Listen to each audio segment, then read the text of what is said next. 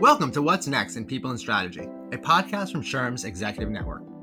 I'm Ira Bedzow, a contributor to the Sherm Executive Network and senior scholar of the Aspen Center for Social Values. I'm also the co director of the Maimonides Institute for Medicine, Ethics, and the Holocaust, a contributor at the Miriam Institute, and a regular contributor in Forbes for their Diversity, Equity, and Inclusion section. The SHRM Executive Network is the premier network of executives and thought leaders in the field of human resources, advancing the HR profession by engaging thought leaders and executive practitioners to create solutions and drive success for people and organizations.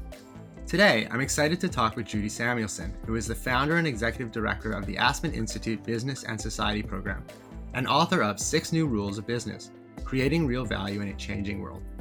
Signature programs under Judy's leadership include a 10 year campaign to disrupt Milton Friedman's narrative about corporate purpose, the Aspen principles of long term value creation, and a partnership with Korn Ferry to rethink executive pay. She previously worked in legislative affairs in California and banking in New York's Garment Center and ran the Ford Foundation's Office of Program Related Investments. Samuelson blogs for Quartz at Work and is a Bellagio Fellow and a director of the Financial Health Network.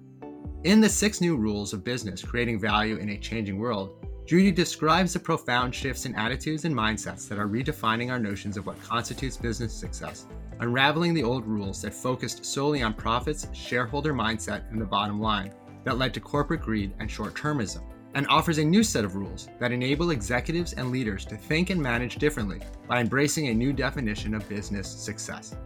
Judy, welcome to our conversation today. Wow, Thank you. But first of all, thank you for that generous introduction to the book. I'm glad you enjoyed it. So I appreciate very much. Before we we get started in the book and so forth, I would love to know just what's your your axe to grind, your passion, what you're looking to accomplish big picture in your in your professional life. Ira, great question. You know, I think axe to grind, you know, I, for reasons I'm not sure I can explain, I tend to think in terms of systems and system change. I like to get to kind of root cause analysis. And I have landed on the need to eradicate shareholder primacy as kind of an organizing principle for, for this kind of part of my last part of my career and for the, the organization that I lead. And it, and, uh, there's a lot to that. There's a lot of layers to it. Um, it requires both kind of critique, but also ways of trying to change the game as we move forward. And so I, I kind of think that's, that's what I, I'm here to do. Well, so let me ask you, Judy, why why focus or why start with uh, shareholder primacy? Was there an experience in business that you had that you saw practically that, that this is just not the way things should be done, or was it an intellectual process in terms of understanding the theory behind shareholder primacy and seeing that there were fallacies within the within the economic philosophy? How did this become your your passion project? It's important to step back and say, why focus on business at all? And then get to the kind of the rules of what governs business behavior. And in this course, this case, particularly talking about public companies that are, um, oftentimes it feels like slaves to capital markets, uh, more than being able to kind of set their own agenda and, and, uh, kind of make sure that they're aligning with the long-term health of society. We need business at the table. We need businesses extraordinary reach and um, networks and capacity and talent and you know distribution systems. We've seen this uh, recently in the time of COVID with uh, you know an extraordinary result uh, around developing vaccines at a fast pace, but then of course it doesn't stop there and requires a lot of other engagement, both with public sector and nonprofits in terms of distribution and message and you know, it's a complex endeavor, but we need business at the table to solve our most complex problems. To me, that's abundantly clear. So that takes me to that sector. And then shareholder primacy is a, it's kind of a theory that was emboldened and, and, um, kind of reinforced through a set of kind of rules of, that got put in place in the early 80s and that took it from kind of an idea and embedded it in uh, kind of protocols and and decision rules inside the company. And that's what we're working with. It's it's one thing was the kind of Milton Friedman esque idea that the purpose of business is is business. I think he's often misquoted and not necessarily as as bad as uh, the cartoon version might be. He basically thought leave to government the things that that they're responsible for, which is, is public initiative and leave to business those things that business can govern well.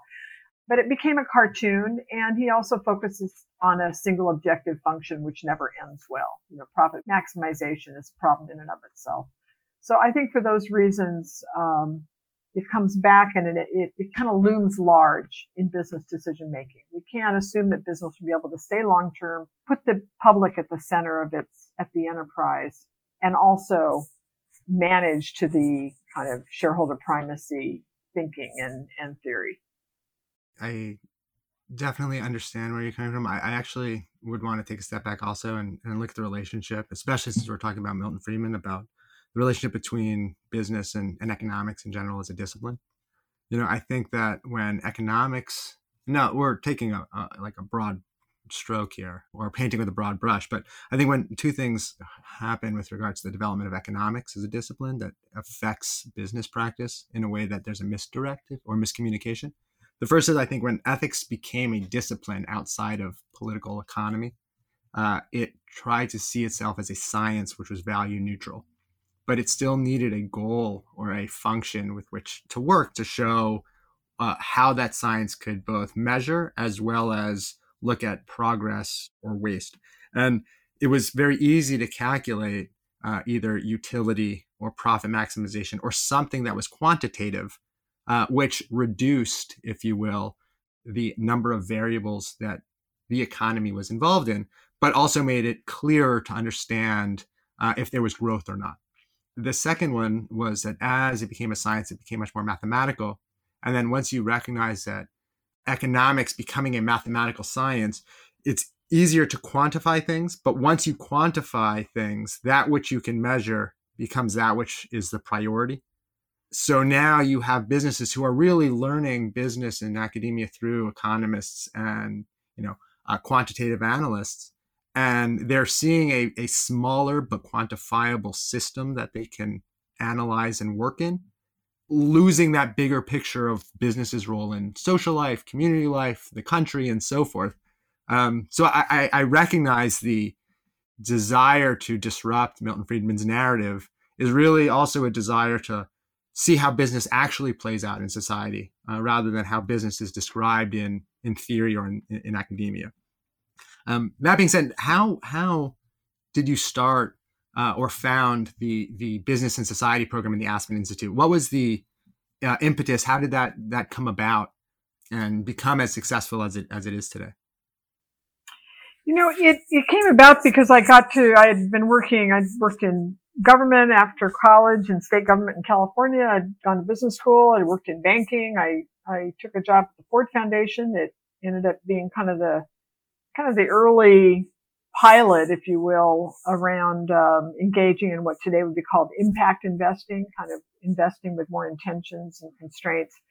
But ultimately, my time at the Ford Foundation was up, and I was able to stay on this question of the role of corporations. And at the time, I was looking at business schools and trying to understand. We had extraordinary examples of businesses that were kind of ahead of the curve in their industry.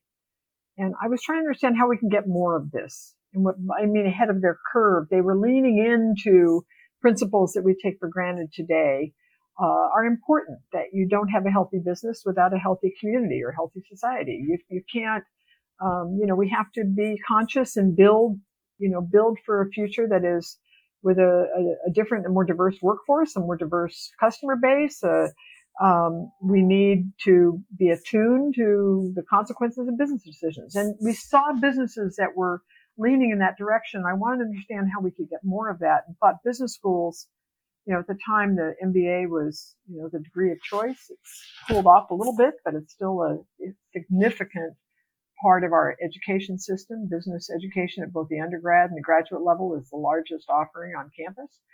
And, um, started looking at business schools, but that brought us then back into the role of business. And, um, you know, I think that that moment was uh, you know, Enron hit and it started opening up fresh new questions about whether the design of business and, and again, these kind of decision rules around profit maximization and putting shareholders at the center and the design of decision making around shareholders, whether that was holding us back and what we needed to do about it. So short termism became a, a rule of, you know, short-termism became a popular word. We helped invent it uh, through dialogue that we did on curbing short-termism in business and capital markets, and the rest of it kind of rolled from there. So it's been a long journey. I've been at it for about 23 years, and I think it's been productive. The business and society programs that you that you run are they primarily for business leaders? Um, are they, or do you also include uh, business students or the general uh, general population in terms of where you're finding your information having the most impact? Well, like many programs, we're part of the Aspen Institute, and I'd say the Aspen Institute essentially does two things. It works on systems change and kind of leans into domains where you know, we look at both the role of institutions and those who lead them and those who can be influential in the design of institutions and how they go about their business. Our focus in the Business Society program is what I've described, the role of corporations, particularly looking at public companies and their impact on society.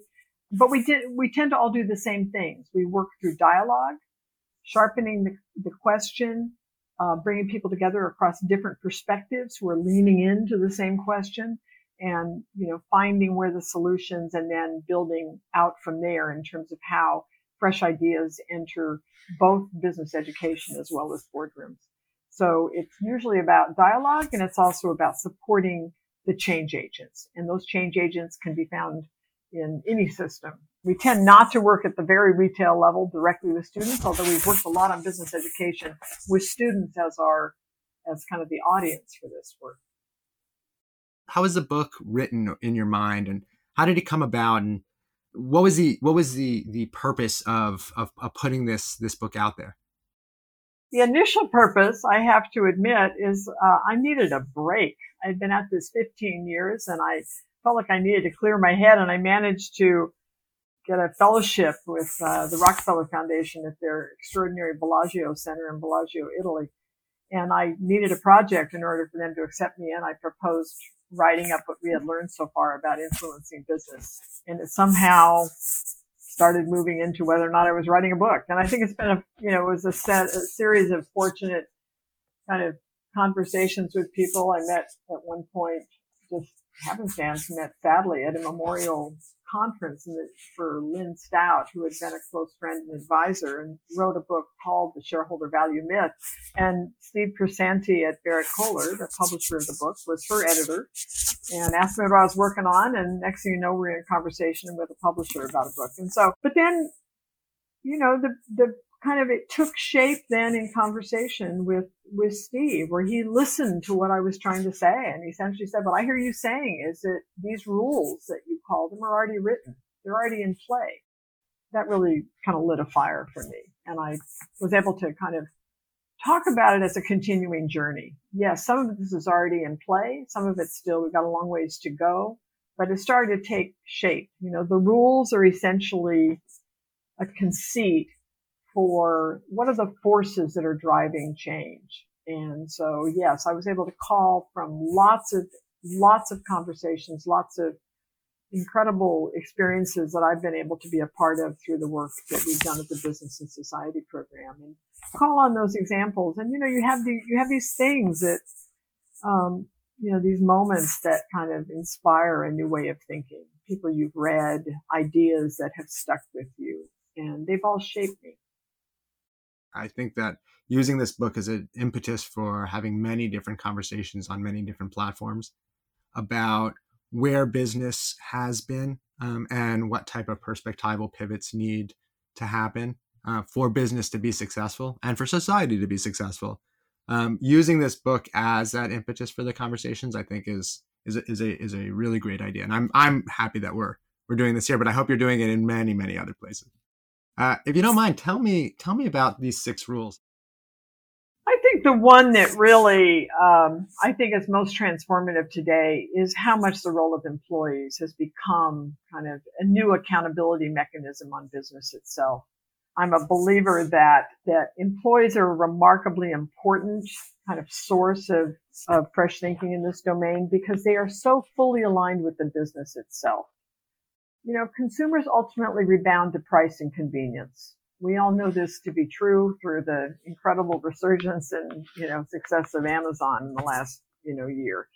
And investors are often cited as, as kind of the account, you know, that they're holding companies to account, but they come in lots of shapes and sizes and have different time frames and frankly have very different objectives from one another. Employees tend to see the company as, um, you know, in the same way that the executives do. They want it to succeed. This is their source of financial security and economic opportunity. And they are, but they play an interesting role in that they kind of sit, and this would connect me to another kind of epiphany that leads to another of the rules, you know, in an age of social media and what Don Tapscott wrote about is calling radical transparency, you know, it, it's changed the game. And so I write both about employees and how the um, impetus of, of their ability to kind of sit both inside the, the firm, but the kind of connections that they have outside the firm and then empowered by social media that they sit as kind of inside outside and they're connecting the dots between what the company has to do, its impact outside, the risks that they perceive outside and how that influences the conversation inside. And they're playing this useful role, I'd say. You know, executives today that are speaking out on everything from democracy to, you know, the use of bathrooms um, are often speaking out because of their own employees, and that's abundantly clear now. And then this, you know, radical transparency, the role of NGOs in uh, harnessing brands and driving the change by picking a brand that they believe will unlock a window to the system itself, to the, you know, the use of commodities that are um, uh, having bad effects, you know, in terms of you know, everything from deforestation when it comes to palm oil to, you know, the decline of fisheries because of overfishing. NGOs have become very, very sophisticated about kind of deploying brands to their own ends, to their own message, to their own scarce, the scarce resource that they are representing in their organization. And so that kind of thing is also a huge, big change and motivator. Before we get into mine, I want to talk about the, the labor uh, and employee base right? You have the owners and you have the employees, uh, and they almost put them at odds to each other uh, in terms of different interests and different uh, uh values and and different levels of power in that power dynamic or that power struggle. Today, when when I speak to uh, human resource leaders, when I speak to people in DEI, when I speak to people in organizational ethics, uh, they no longer talk as if there are owners and labor uh, or they no longer talk about interests. They really talk about companies as communities. And communities, even if people are, are have very different positions uh, or stakes in that community, it's not a warfare, if you will, or it's not a, a oppositional or antagonistic relationship. Uh, it's complex, it's nuanced, uh, but there are ways that even if people have different interests, the interests could still speak to shared values, right? So I see today like a lot of organizations trying to change the role of labor from being basically a human tool to members of a community that speaks to mission and purpose.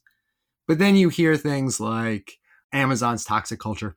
You know, you hear certain complaints in healthcare in terms of uh, how medical professionals are being treated a certain way because there's a misunderstanding uh, or disconnect between uh, health system leaders and, and, and the health employees.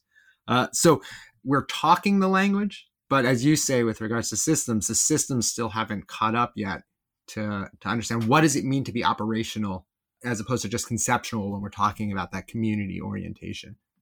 Um, have you been seeing that?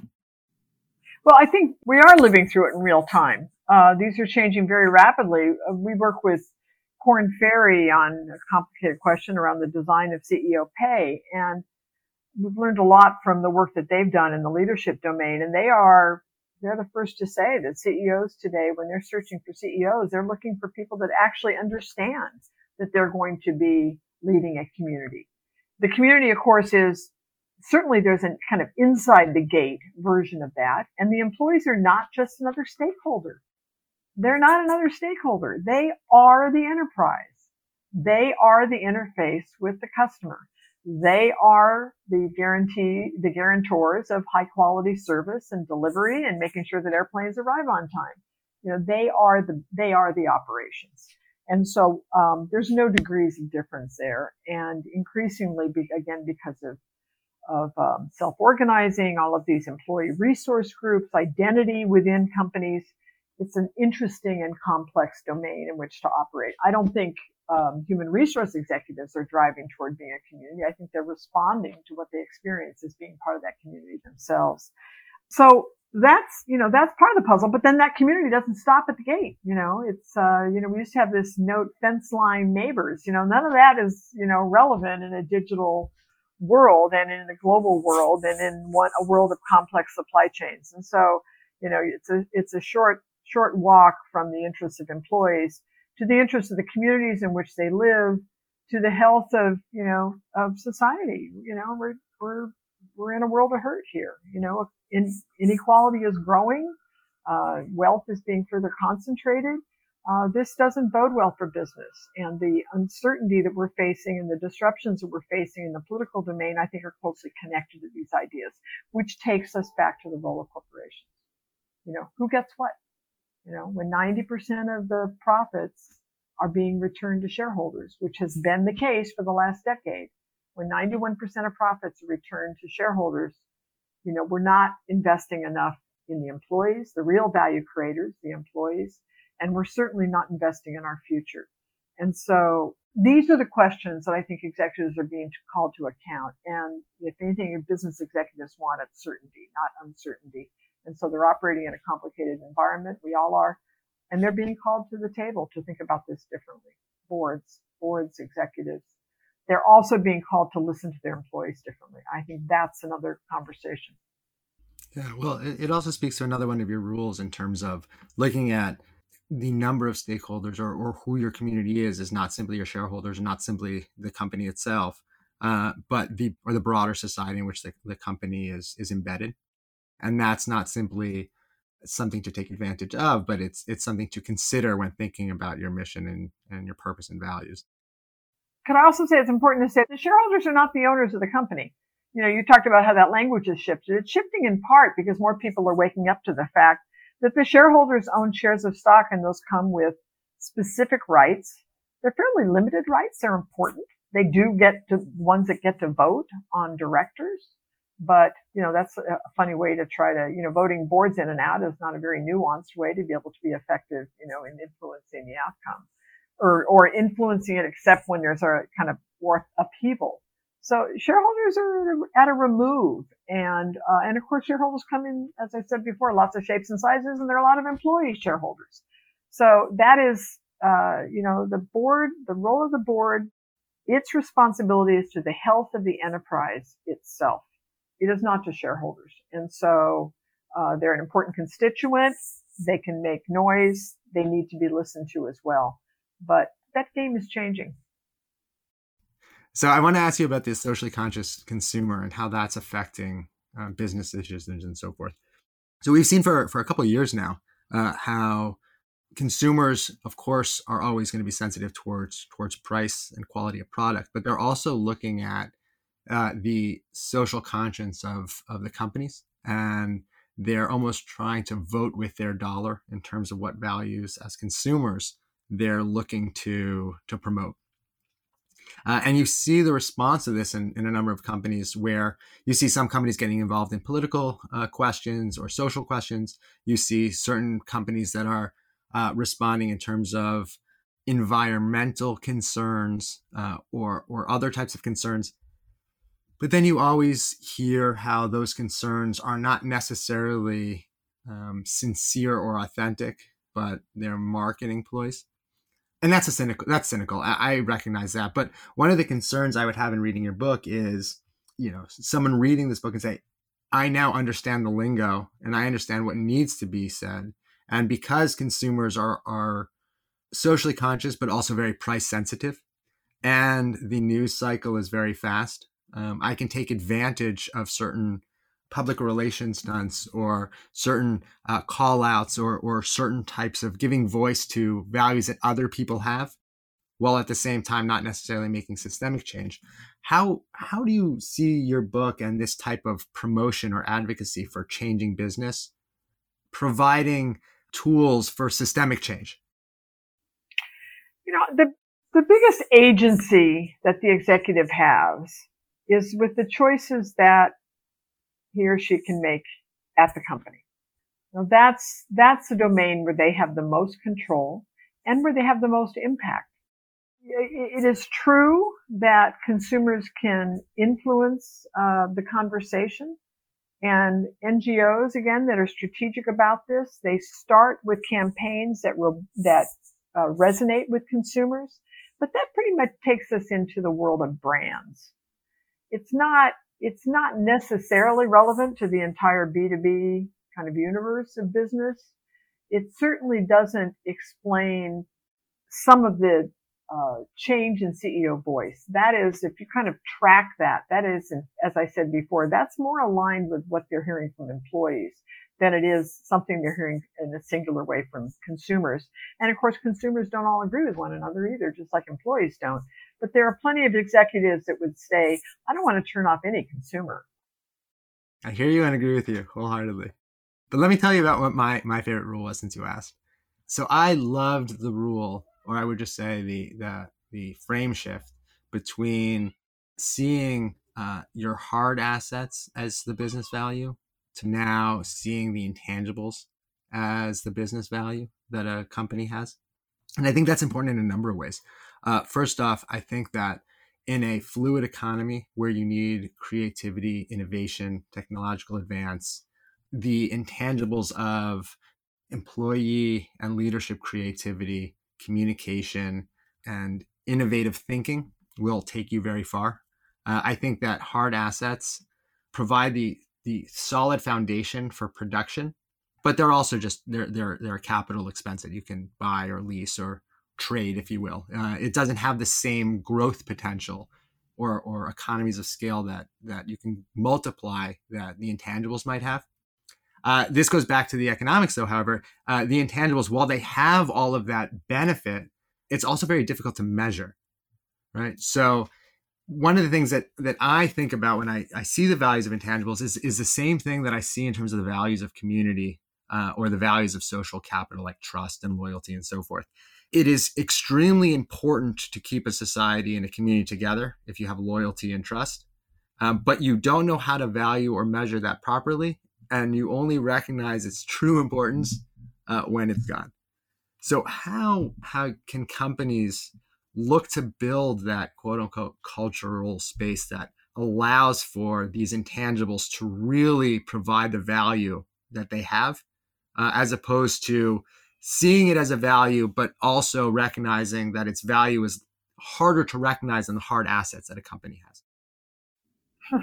this is a domain that's you know changing rapidly. There's a lot of conversation about metrics and measurement and disclosure, and that's something that's really we're hearing a lot of noise about that's coming from business, but also coming from uh, capital market actors that want to be able to make comparisons between companies for their own ends, uh, as well as to drive change. There's a there's a, uh, a guy that I like to quote. His name is Jerry Muller, who wrote a book called Tyranny of Metrics, and he says that uh, the most useful metrics are ones that help you diagnose and analyze, not to reward or punish. And that takes, I think, us into this question that you've posed about how do you actually measure the intangible asset? Anybody watching the market today, today knows that the stock market doesn't represent the real value of enterprises. It's, it's, you know, all over the map. I mean, look at GameStop, look at the cryptocurrency stuff, you know, these companies that are going public with massive evaluations and then, you know, to what, to what end they land eventually depends on a whole bunch of things that may or may not be in control of the executive. So it's a pretty, crazy world out there to assume that valuation is going to be represented well by the stock market. We're back trying to say metrics to what end? You know, real investors, investors that have the time and inclination to go deep into an enterprise and to really understand and unpack it are looking for those kinds of metrics that they know land in the domain of helping the executive continually manage forward, you know, continuous improvement. Think of the quality movement and how we measured in that domain. You know, the kind of what today they would be calling lean, lean manufacturing. You're looking for measures that help you understand and unpack the culture. And there's actually really interesting work going on. Morgan Stanley Investment Management is uh, doing really interesting work. They've released a report called culture quant that takes massive amounts of data. They're, they're working, I believe, with Glassdoor to capture data around turnover and around kind of impressions that employees have of companies to try to unpack the culture of enterprises. And if they can understand which companies have the best culture, they often have an ability to then predict alpha or predict a company that will continue to produce over a long period of time. So there's actually a lot of interesting information that is starting to emerge in that domain. And, you know, other companies that work on things like, you know, talent and search are trying to understand the culture of enterprise because they know they need to match leaders to culture. So there's a, there's a fair amount going on in that domain. I see now companies are having that same type of challenge. Do we look at what we can measure, how we can measure it to assess and continue? Or do we look at the almost like the, the integration function of everything that we're doing, we're doing well, uh, we're doing good, and we're fulfilling our, our purpose and our mission, even if there are certain things that we can't measure to quantify our success, but we can still intuit that we're being more successful with these types of changes. Right. And you you see this in terms of certain types of how do we hire for diversity? Um, how do we make certain decisions in corporate social responsibility?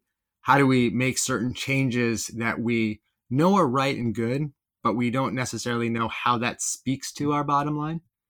But people are starting to make these types of changes, recognizing that metrics allow you to assess, but they also they can't be the only thing that we use uh, for our decision making. I already said that single objective functions don't end well and they don't play to the strength of managers and executives. I mean, these guys don't get to the top of companies because they've only focused on one thing. Sometimes they do, but that doesn't really prepare them for the job of, you know, the multitasking involved in managing an enterprise. I mean, there's a company that only has one objective, whatever that is. It may be customer satisfaction if that's the only thing they're focused on, that may take them to make decisions that cut corners in terms of the quality of the product if it's about price, or it may, may have another unintended consequence. It's not just about shareholder value maximization or profit maximization, but that's not a, you know, companies don't have the luxury to operate that way. They have to be taking into consideration what you say, the integration of management. They have to be thinking broadly they have to be thinking in the future. They have to be thinking outside of the domain that they can control and looking at the impacts that are deep in the supply chain. That's how we manage today. That's what we have to do in a complicated global world. And the other thing is, it takes me back to the question of fulfilling the purpose and the mission of the enterprise. I mean, that is, a, you know, that's that's a signaling device. I mean, a company that's been thoughtful about why we exist is more inclined to be thinking about metrics that are aligned with that end. And I always like to quote Jeff Weiner, who was you know, the kind of grew LinkedIn before it was sold to to uh, Microsoft. And you know, he talks about authenticity and authentic leadership. And I asked him at one point, what does that, you know, what does that really mean to him? And he said, it's keeping your promises. You know, executives are speaking out today on a lot of different questions, but they're also speaking out about the enterprise and where it's headed and uh, keeping their promises to their employees, to the broader public that grants a license to operate. You know, these are also important questions of authenticity. No, I, I agree. I, I think that it's one thing to look at the company.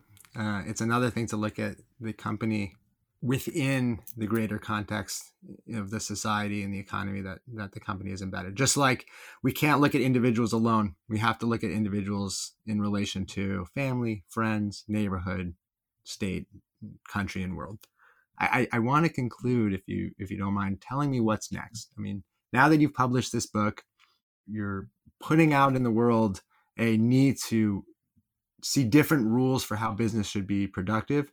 Where do you see yourself and the business and society program going in the in the next you know one to five years?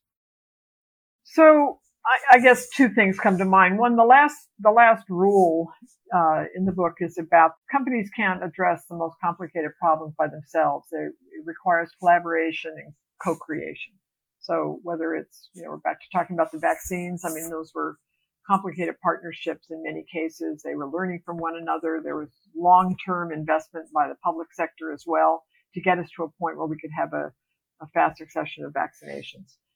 That's a very complex endeavor and that problem is never going to be over. So it's kind of a metaphor for what's required in business across climate, across all kinds of complicated questions around social justice and, and beyond.